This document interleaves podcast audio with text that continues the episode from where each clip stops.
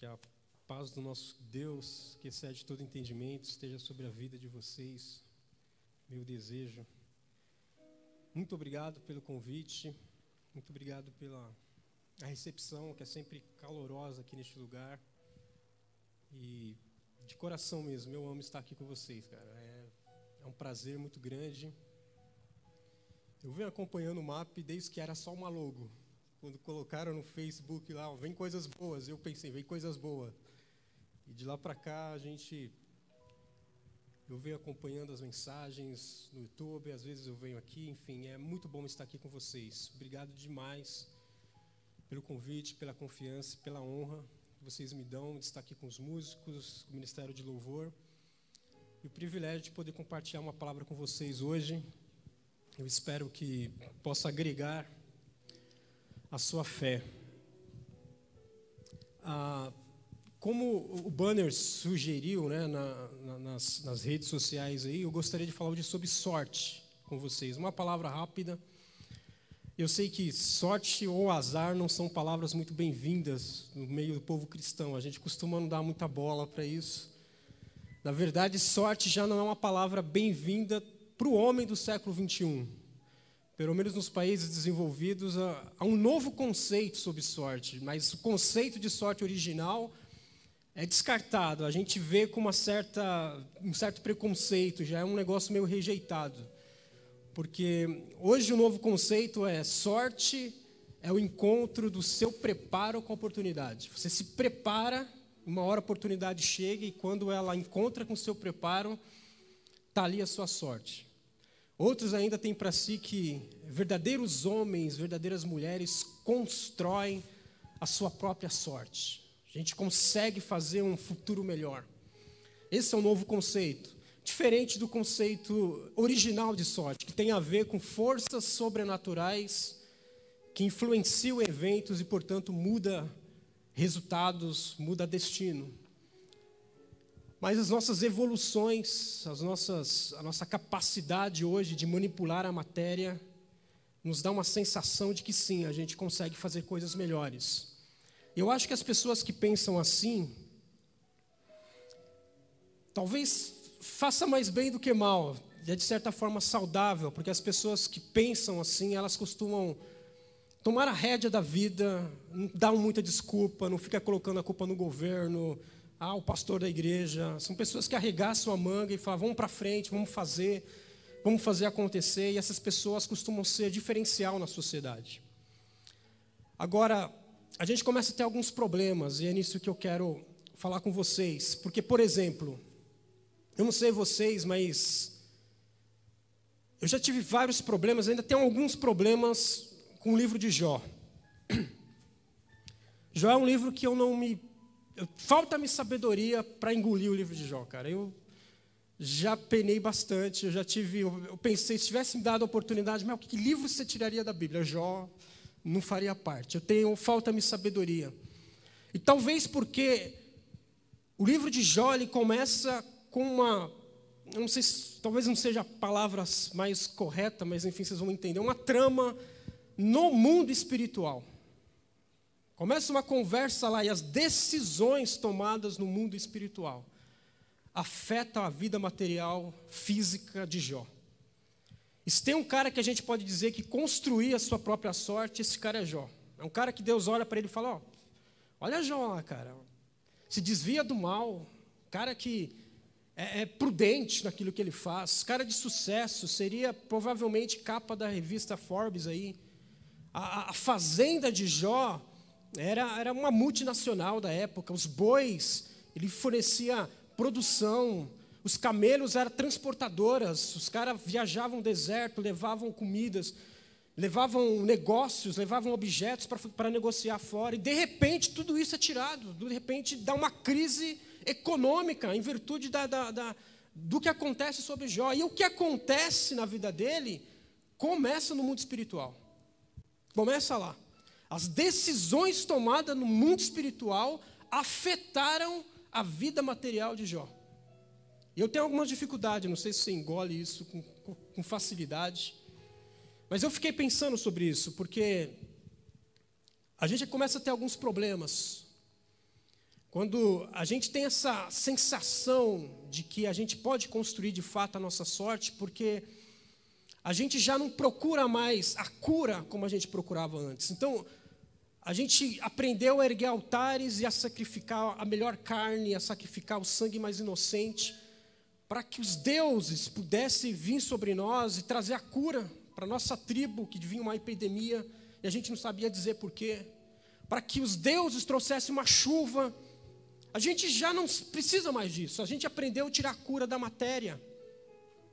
A gente aprendeu, a nossa medicina é avançadíssima. A nossa medicina ela já não fornece simplesmente a cura, ela fornece a saúde. Ela vem de saúde, é um passo à frente. É tipo a árvore da vida, ela não curava, ela dava a saúde. Antes que a doença pudesse produzir, você tinha a oportunidade de ter saúde. É o que a nossa medicina faz, ela te faz um diagnóstico, uma, uma leitura da sua íris, ela consegue ver possíveis problemas de saúde que estará no futuro. Uma leitura do seu sangue, ela vê como é que é a sua rotina. E ela fala: olha, te falta vitamina E, te falta isso, você tem que cortar lá, você tem que cortar o refrigerante. Então essas doenças não desenvolveram ainda em você, mas ela te dá um diagnóstico e ela fala: olha, siga esse espaço aqui que você pode construir a sua sorte. Jamais a gente pensou dessa forma. A gente não sabia dizer porque que o filho estava tossindo. A gente tem hoje possibilidade para tudo. Os nossos números, os nossos números são profetas, eles profetizam o que vai acontecer. Eu consigo saber, com base nos registros do seu cartão de crédito e nos gastos dos últimos seis meses, qual é a churrascaria que você vai ao sair daqui. Eu sei as pesquisas que você fez no Google e você pesquisou uma sandália verde, número 35. Você não sabe, eu trouxe no carro ali para você. Então a gente tem essa sensação. Em 2012, eu estava fazendo o meu último ano da faculdade de administração. E além do TCC, que era, foi mais fácil porque o TCC era individual, mas tinha um outro projeto, que era um projeto experimental. E esse era a equipe, que nunca é equipe, é grupo mesmo. Vocês sabem como é que são, como é que é a faculdade. Mas esse projeto consistia em levantar uma empresa do zero, com todos os processos jurídicos, financeiros, todos os processos de supply chain, etc. Mas não antes de você fazer um estudo de viabilidade de mercado para saber se valia a pena investir naquele negócio. E eu me lembro que uma das equipes, não foi a minha, mas uma das equipes, eles trouxeram alguns dados e os dados apontavam, em 2012, que o mercado fitness ia bombar, cara. E eles falaram: a gente vai criar aqui uma rede de, de academias para atender Curitiba e regiões metropolitanas. Eu não sei se aqueles caras tiraram aquilo do papel, mas estava ali a oportunidade de eles construírem a sorte. Porque os números profetizavam o que iria acontecer. Já em 2014, nós saímos aqui no Brasil de 15 mil academias para 30 mil academias. Sem falar de todo o mercado que, que, que se envolve nesse mundo toda a parte de, de, de ferramentas, toda a parte de equipamentos, enfim. E ainda hoje é um mercado em acessão.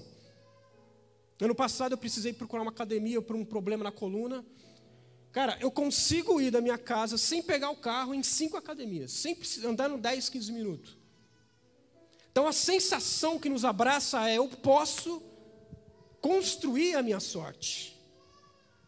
Então a gente, e isso vai nos trazendo o que vou chamar aqui de uma ruptura intelectual sobre mundo espiritual. Alguns textos começam a ficar obsoleto para a gente. Faz sentido no louvor. Colocar no louvor fica bonito. Mas no dia a dia não é isso que a gente acaba fazendo. Então, uns confiam em carros, outros em cavalo, esses, porém, se curvam em carne, mas nós faremos menção do nome do Senhor. No louvor, no domingo, fica bonito, cara. Mas no dia a dia, nas nossas entregas, nos nossos planejamentos, a gente de verdade não faz isso. A gente de fato não entrega de coração ao Senhor. A gente não faz como as pessoas antigas faziam, às vezes faziam errado, mas eles tinham um entendimento de que há um mundo espiritual. Se você assistiu os 300 lá, os Espartas, e tinha lá uma cena que o rei Leônidas, ele, antes de ir para a guerra, ele sobe ao cume de uma, uma montanha para falar lá com o oráculo deles. Um cara, uma figura mística, estranha. E ele vai lá para falar: nós vamos para a guerra, e aí o que, que vai ser? E o cara diz para ele: mano, vai dar ruim, Esparta vai cair. Davi fazia isso. Antes de ir para a guerra, ele pedia que trouxesse, que levassem até ele o colete sacerdotal. E no colete sacerdotal tinha duas pedras, a Turim e a Urim. Urim Turim. Alguns dizem que brilhava, outros dizem que era uma, um sorteio. Ele jogava, ele perguntava, se eu posso ir para a guerra, e jogava as pedras. E conforme a exposição caía, dizia sim, dizia não. Era um sorteio. A gente não faz mais isso. Não que a gente tenha que jogar pedras, mas não se escandalize. Em várias partes da Bíblia, Deus usava o sorteio para falar e dar direção para o seu povo. E dava certo. Ele pediu para Jacó dividir as terras por meio de sorteio. Então ele tirava lá, o, vamos lá, o lote 5. Aí Manassés, aí o cara ia, pô, mas lote 5, cara, é o pior, a pior terra, não tem água. Jacó dizia, Deus quis assim, cara, ele é dono do destino. Não, mas foi no sorteio. Era assim que Deus falava. Se você leu Jonas, né, quando Jonas entra no barco e dá tudo errado lá, e como é que vem a revelação? Olha essa moda pega na igreja. Por sorteio, cara. Não sei se eles rodaram a garrafa lá, sentaram todo mundo. E a sorte caiu sobre Jonas, diz a palavra do Senhor. Deu certo o negócio. Aliás, se não sei se você sabe, lembra como que os discípulos de Jesus escolheram o substituto de Judas. Não se choca, olha se quiser se chocar, porque eu fico chocado. Foi na cara ou coroa, cara. Tinham dois caras lá, ó, esses dois caras têm perfil para o cargo. E eles oraram e falaram assim, ó, Matias, cara, José se a coroa, jogou para cima e deu, cara, é você que Deus quer. Ajoelha aí que nós vamos te consagrar para o ministério. Para o ministério, cara, na cara ou coroa. No sorteio. E falou, Deus tem um destino. Eu não sei se eu fico chocado, feliz, porque eu me lembrei quando eu namorava, eu namorava não, paquerava a Thaís ainda. Era, sabe, ainda fazer aquele solo rápido na guitarra só para chamar atenção. Não louvava a Deus coisa nenhuma, cara. E um dia, num, aquele final de ano, amigo secreto da igreja, 30 jovens lá. Eu pensei, né, se eu pego o nome dela aqui, vai ter essa sorte. Cara, eu não peguei o nome da menina. Eu, crente que eu era, eu olhei para Deus e falei, Deus, agora você se superou, né? E todo mundo no dia lá chegou com uns caixinhas de bombom. Eu cheguei com a sandália, cara.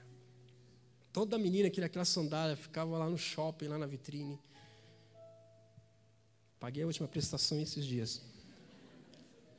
Mas o que, que acontece nisso? Quando a gente tem essa dificuldade de entender muito espiritual, de entender essas coisas, a gente passa a não conseguir ouvir e detectar a voz de Deus. Porque no mundo intelectual que nós vivemos, no mundo mecânico, onde dois mais dois é quatro, cinco pães e dois peixes não alimenta cinco mil pessoas, mas de forma alguma, porque a matemática não fecha. E a gente já não precisa mais de Jesus, porque, pô, Jesus vai estar aqui amanhã, Aí aparece um repórter e diz: são aguardados pelo menos 4 mil pessoas, porque a gente tem os dados na mão. E qual que é a temperatura? 32 graus. Então vamos chamar carrinho de picolé, carrinho de. Para alimentar essa galera, vamos ganhar dinheiro. E alguém diz: não, mas os dados mostram que a galera que vem seguindo ele é um pessoal afastado no NSS, é uma galera que vive na rua, não tem dinheiro para gastar, não. Então vamos fazer aí uns pãozinhos com manteiga para dar para a galera a gente chega na frente. Então, não que a gente precise jogar dardos, tarô, cartas, porque a gente tem tudo isso dentro de nós, que é o Espírito Santo, que nos avisa. Mas esse é o problema, a gente já não ora mais, a gente já não busca mais desenvolver uma espiritualidade com Deus. E essa falta de compreensão nos leva a um evangelho sabe, raquítico, um negócio que não tem profundidade. Um evangelho que está perdendo para o esporte. Já viu a galera do esporte testemunhando? Não, porque eu vivia na rua, fumava todas, roubava todo mundo. Aí eu encontrei o boxe. Sou livre das drogas, tenho uma, uma, uma família, tenho casa. E a gente vive um evangelho que às vezes o cara está 10 anos, 15 anos na igreja, são os mesmos vícios, são as mesmas mentiras, é a mesma fragilidade teológica. A gente ainda tem problema de entender que trazer oferta, trazer um dinheiro para a igreja é para dar para o pastor. Você ainda tem problema com isso. Não há crescimento, não há robustez na sua fé. A sua fé é um escudo de plástico, não serve para guerra no dia a dia, não serve. Então a primeira tentação que vem, a primeira oportunidade de você acessar um filme pornográfico, você acessa. Por quê? Porque você não tem estrutura na sua fé. Não há profundidade espiritual com Deus. E Jesus nos ensinava: olha, o Pai está procurando gente que adora em espírito. E se a gente não desenvolve isso, se há uma ruptura intelectual sobre o mundo espiritual, a gente deixa de acessar Deus, porque o apóstolo Paulo já dizia: Deus é espírito. Importa que os que adorem, o adorem em espírito.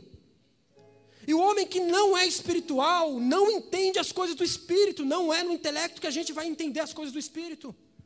Não adianta, a gente precisa alimentar e fortalecer quem somos, e quem somos é espiritual. E se tem uma coisa, não escandalize comigo, mas que eu gosto no espiritismo, que a galera de lá sabe que a gente é espírito. Eles sabem, eles falam, cara, tem que olhar esses caras como espírito. A gente tem essa dificuldade. O apóstolo Paulo dizia: vá para uma academia mesmo, faça exercícios, é muito bom o exercício físico. Mas exercite muito mais o seu espírito. Se você vai três vezes na semana na academia, leve seu espírito cinco vezes. Na oração, na palavra, no jejum, fortaleça. Porque ainda que o seu homem exterior ele se corrompa, vai cair tudo. O seu espírito precisa estar fortalecido, porque é nele que Deus fala. É no nosso espírito que vem aquilo que Deus quer. E se a gente não desenvolve o espírito, nós teremos dificuldades sérias de ouvir a voz de Deus. E algumas coisas começam a fazer, não fazer sentido.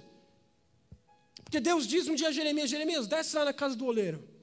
E ele desceu e viu um cara fazendo um vaso, e o vaso não ficou bom, o cara destruiu tudo. E Deus pergunta: Eu não posso fazer assim com o meu povo? Porque desmanchar o vaso, cara, é mexer naquilo que você está construindo. Mas se Deus mexer, a gente consegue entender. Talvez um dos textos uma das mensagens, das, dos livros que mais explica a sorte é o livro de Esther. O livro de Esther ele termina com uma festa que não fazia parte do calendário de Israel, uma, uma festa, a festa de Purim. Purim significa sorteio. É uma festa que até hoje eles comemoram. E eles comemoraram, terminou o livro de Esther dizendo: por sorte nós fomos libertos, nós somos salvos de sermos dizimados. E o livro de Esther é muito interessante, porque no livro de Esther não há Deus, você não encontra a palavra Deus, não há profecias, anjo nenhum desce em lugar nenhum, não há culto, você não vê ninguém prestando um culto de adoração no templo. Deus não desce, o anjo não desce, ninguém profetiza. E o livro de Esther é uma sequência de evento que não tem lógica, tipo, não vai dar em nada. A gente tem dificuldade porque a gente sabe o final da história. Mas se você ler o livro de Esther, como se você não soubesse o final da história, você vai ver que não tem nada a ver. São eventos cotidianos, coisas do dia a dia, que não faz sentido, que começa com uma festa do governo. Os caras estão comemorando lá três anos de poder e muito poder, os caras vão fazer uma festa. E chama os ministros, chama a galera, os, os diretores, a, enfim, a liderança mais bambambam bam, bam, para festejar. E nessa festa o rei bebe demais, ele fica meio doidão lá e fala: Cara, vou chamar minha esposa aqui para desfilar. Está sem noção, cara. E dá uma briga lá entre ele e a esposa dele, porque a esposa dele falou: Cara, eu vou, é um vexame que vai acontecer. Esse cara não sabe o que está fazendo. E o que, que é isso? Tem briga direto nos casamentos aí. O que, que isso tem a ver com você? E ele resolve fazer, depois que ele faz a besteira lá, que a mulher não vai, a rainha não vai, e ele fala, nunca mais também você vai aparecer na minha presença. Depois que ele fica, vem a noção de novo, ele fala, meu, o que, que eu fiz? Preciso de uma nova. E aí ele programa lá o Miss Universo da época. Só as mulheres mais bonitas para desfilar. O que, que isso tem a ver? Com a mão de Deus, com os propósitos de Deus. Eu não sei se você sabe quem é a atual Miss Universo do mundo, depois da sua esposa, claro. Por que, que você não sabe? Porque não, não fez nada com a sua vida, não influenciou. Ela ganhou no dia e no outro dia, se você tinha que levantar às 5 da manhã, você levantou às 5 da manhã e foi trabalhar. Esther ganha num dia, e no outro dia, quem tinha que levantar às 5 da manhã, levantou, cara. Quem estava doente, continuou doente. Não tem nada a ver com. Quem olha diz assim: o que isso tem a ver? Quem estava doente com enfermidade avançada morreu. Talvez seis meses depois, uma conversa entre homens, um olha para o outro. E você ficou sabendo que a Esther morava aqui na, na rua de trás, aqui. Ganhou lá, está morando lá com o rei. Quem? Esther? Mas nem era tão bonita assim, tinha um nariz grande. É, cara. Mas tem gosto para tudo, e vida que segue. E são uma sequência de eventos. Uma fofoca, o pai adotivo, Mardoqueu, está lá trabalhando e ouve dois caras fofocando lá, vão matar o rei. Não foi revelação, ouve, são coisas que a gente ouve, que a gente lê. E isso vai parar na boca do rei, na, nos ouvidos do rei, e o rei fala: vamos ver se isso é verdade. Viu que o plano realmente era verdade, ele resolve registrar isso. Coloca aí nos registros, nos memoriais do que acontece no reino. E vida que segue. E várias sequências, coisas que vão acontecendo no cotidiano. Mas Deus estava agindo e a gente às vezes não consegue ver. Até que a Bíblia registra até um, uma noite que, que o rei está com insônia, ele não consegue dormir. Ele acorda, começa a vagar, por que, que eu vou fazer? Ele vai ler o memorial, o livro. E quando isso acontece, o braço mais forte dele já tinha pedido para destruir, ó, vou destruir os povos judeus aí, porque o Mardoqueu lá, não sei o quê, o cara não se dobra diante de mim. E o rei já havia dado dinheiro para ele, já havia dado, cara, escolhe o dia que você quiser e aniquile esse povo.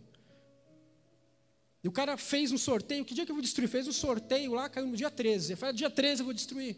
Mas antes de destruir o povo, eu vou destruir primeiro esse Mardoqueu. Vou fazer uma forca para ele, ele faz uma forca para o cara. Ele fala: só vou lá no, no reino para pedir autorização, porque eu vou enforcar esse cara amanhã. E nessa noite, o rei perde o sono. Enquanto, Mardo, enquanto o cara está indo para o reino para falar com o rei, o rei pensa assim: cara, deixa eu ler aqui o memorial. Ele encontra o registro de que Mardoqueu havia descobrido o plano. E ele falou assim: cara, o que, que eu fiz para ajudar esse cara? Não fiz nada.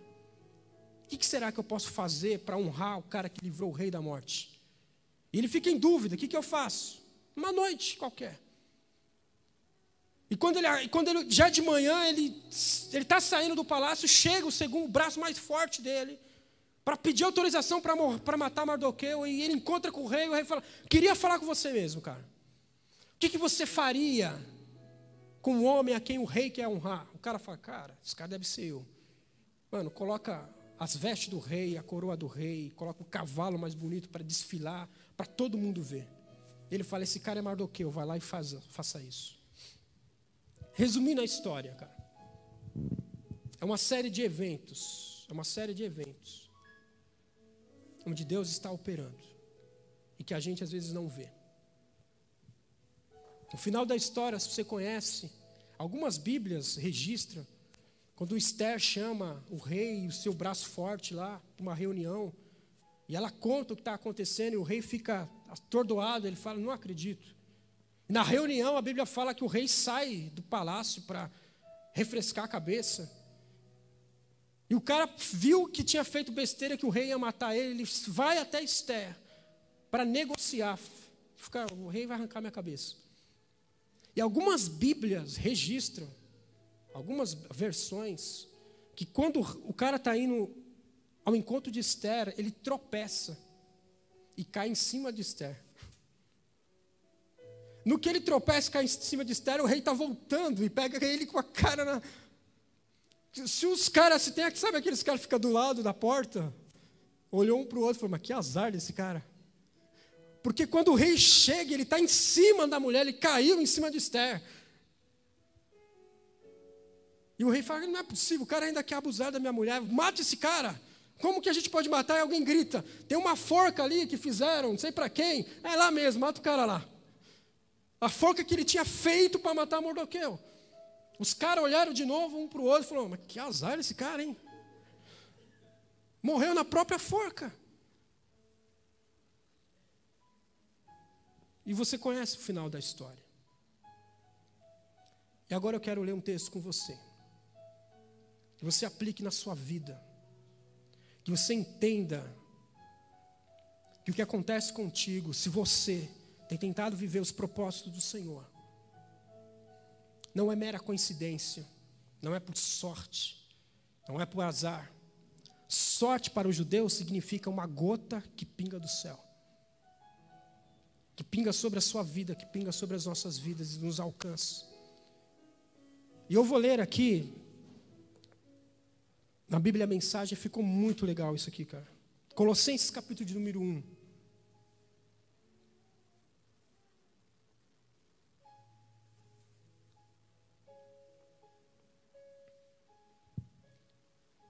Versículo de número 15. Que não seja teoria na sua vida isso daqui, cara. Que seja diariamente na sua vida. Quando olhamos para o Filho, nós vemos o Deus invisível. Nós olhamos para o Filho e vemos o propósito original de Deus em toda a criação. Pois tudo absolutamente tudo, acima e abaixo, visível e invisível, e todas as hierarquias dos anjos, tudo começou nele, e nele encontra propósito. Ele estava lá antes que tudo viesse à existência, e ele tudo mantém até o presente momento. E no que diz respeito à igreja, ele a organiza e mantém unida, assim como como a cabeça dirige o corpo. Ele foi supremo no princípio e, abrindo a vitória da ressurreição, será supremo no fim. Do princípio ao fim, ele está lá, elevado acima de tudo e de todos. Ele é tão sublime que tudo que é de Deus encontra um lugar apropriado nele, sem nenhum conflito.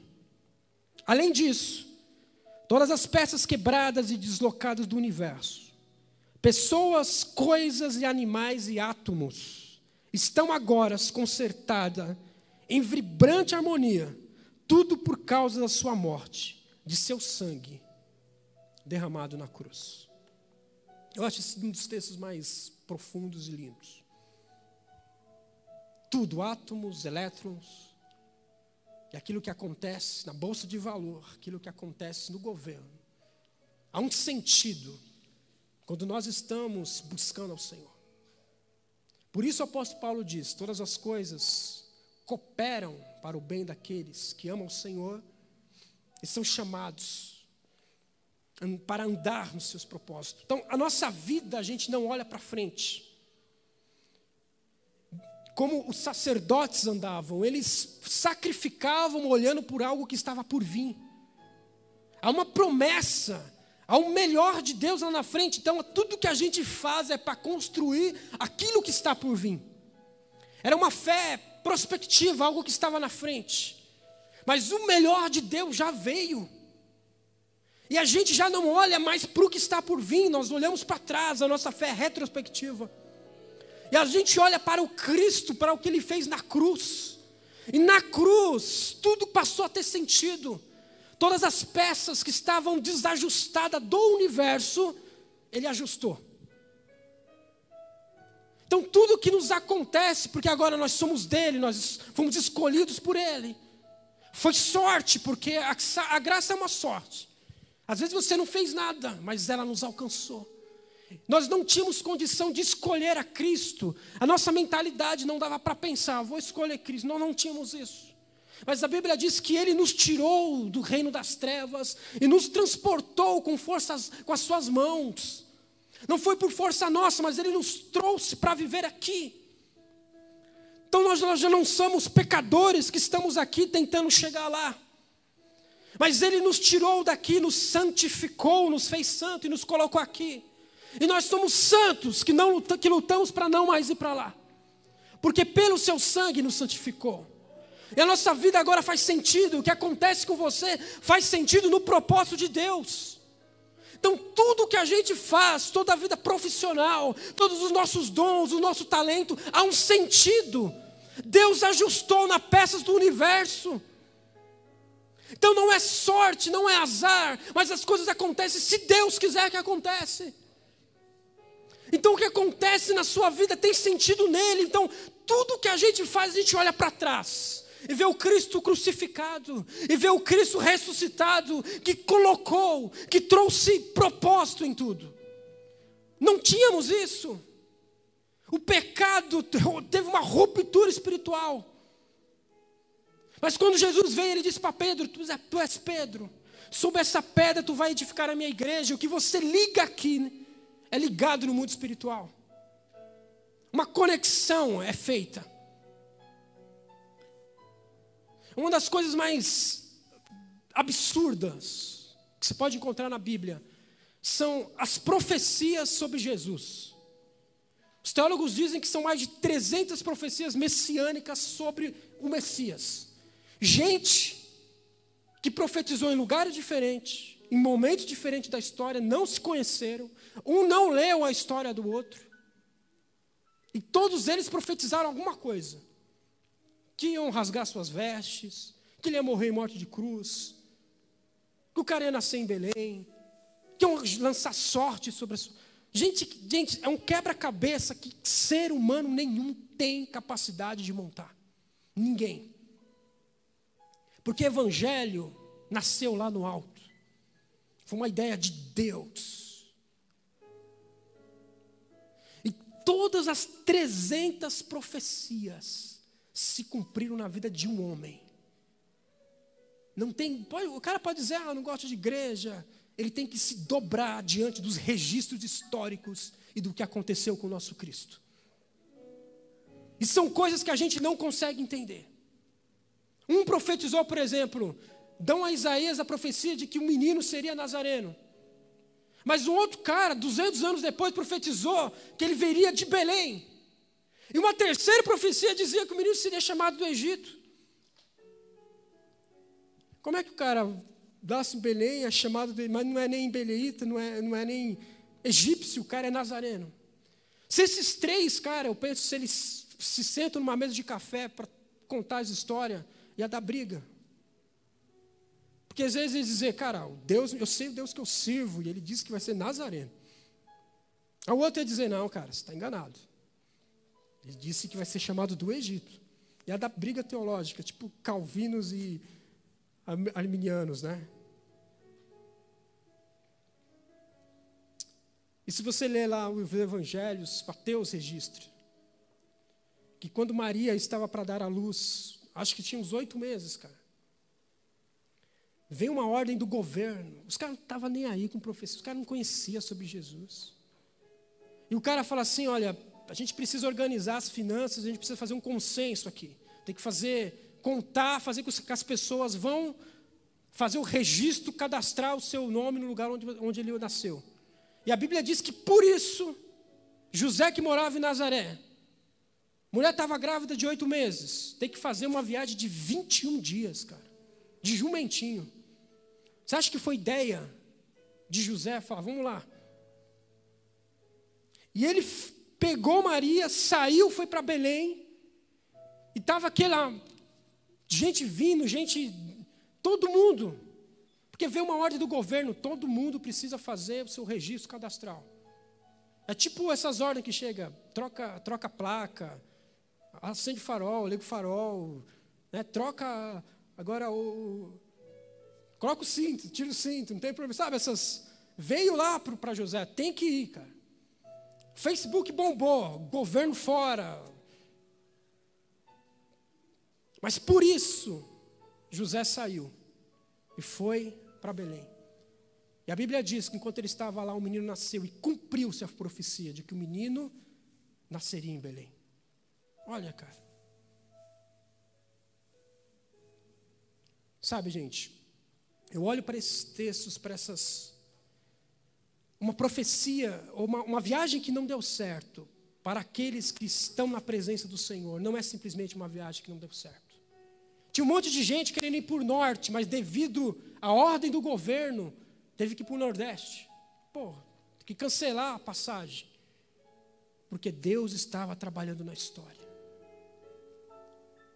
Uma viagem que não deu certo para você, uma porta que se fechou para você que tem buscado a vontade de Deus, não é simplesmente uma porta que se fechou. Há um propósito do reino para que o reino seja estabelecido. E nós precisamos voltar a acreditar no Deus que tem na mão todo o governo. As pessoas pensam que eu estou no governo, que eu que faço. Não. Se Deus quiser, cara, ele vai morar no Egito, ele, vai, ele foge para o Egito. O anjo aparece, chama e cumpre a outra profecia. Pode vir, porque as pessoas que atentavam matar já estão mortas. E quando ele vai morar, vai voltar para Belém, tem um rei lá que está governando e é pior que o outro, ele fala: vamos para Nazaré. E o menino cresce em Nazaré. E as três profecias se cumprem. Ele nasceu em Belém, mas fugiu para o Egito, foi chamado do Egito e viveu, cresceu em Nazaré e é conhecido como Nazareno. Quem pode montar esse quebra-cabeça? Talvez você não consiga montar o quebra-cabeça da sua história, da sua vida. Talvez você tenha dificuldade como Jó tinha.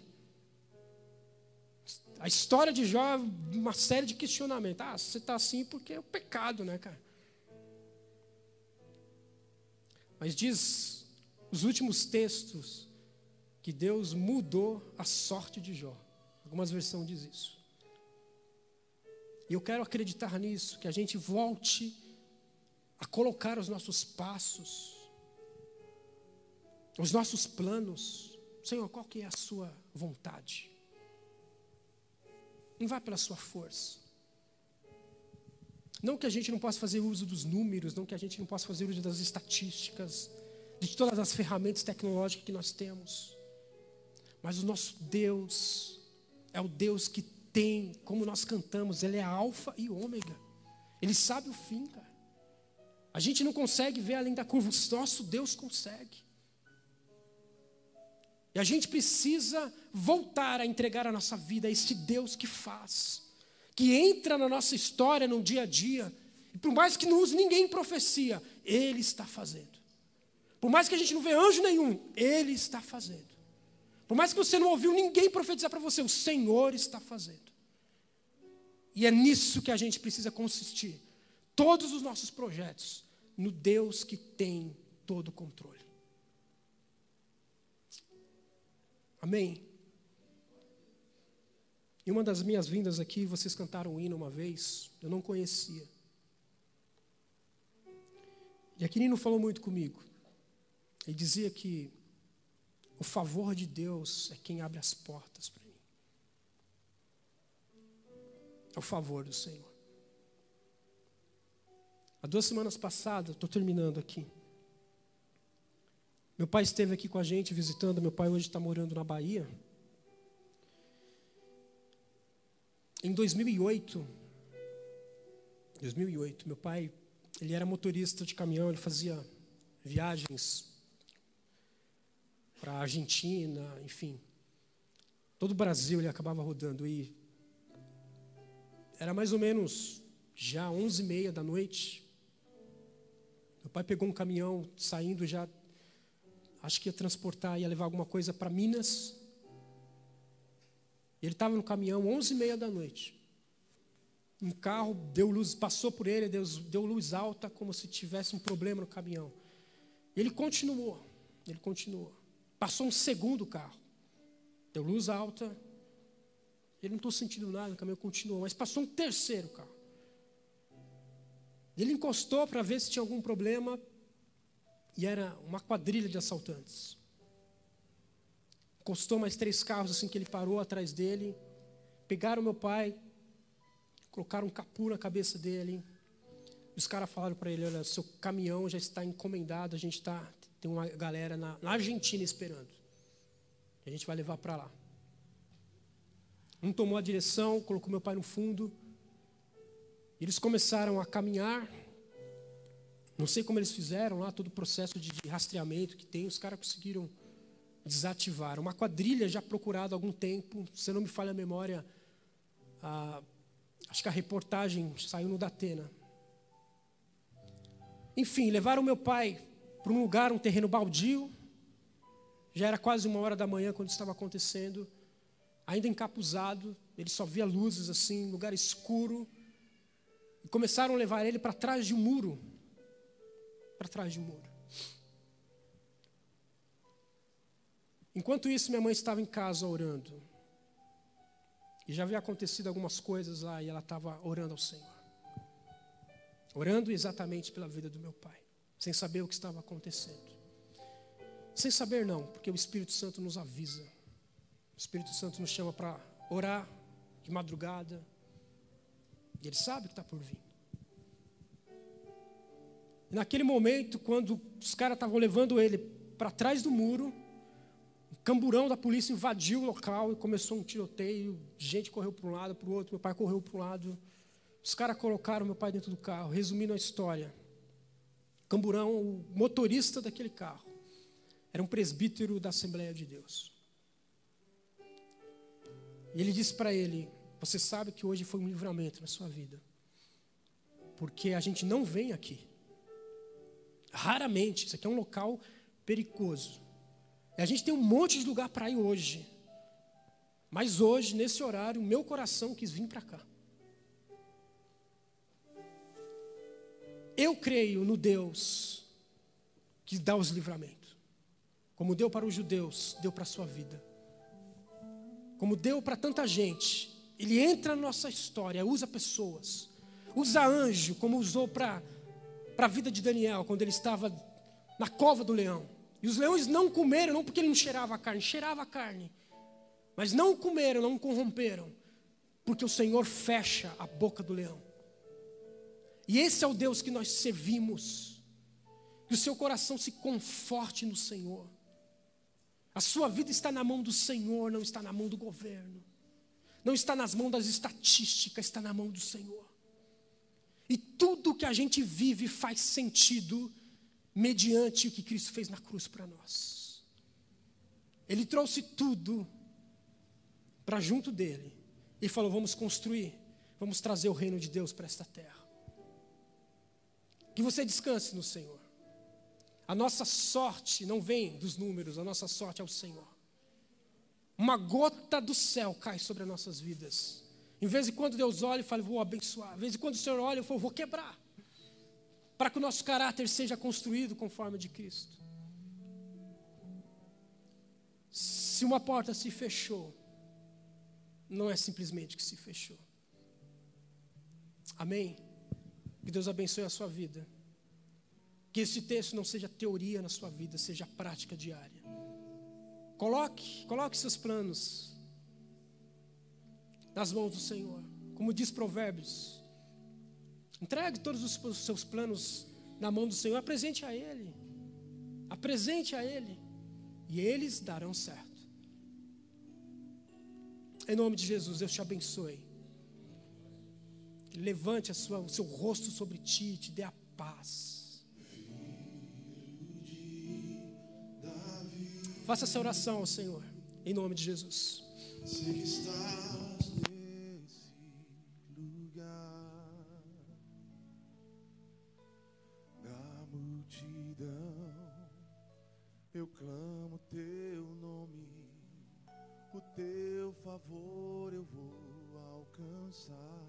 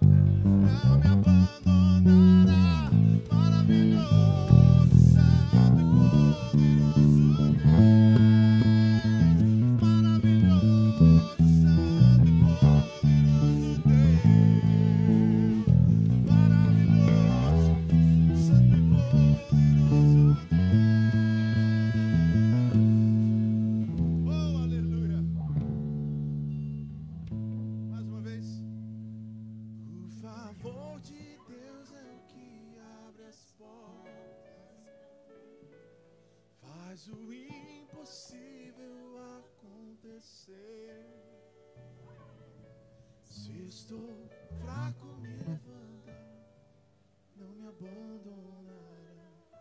Maravilhoso. Aleluia.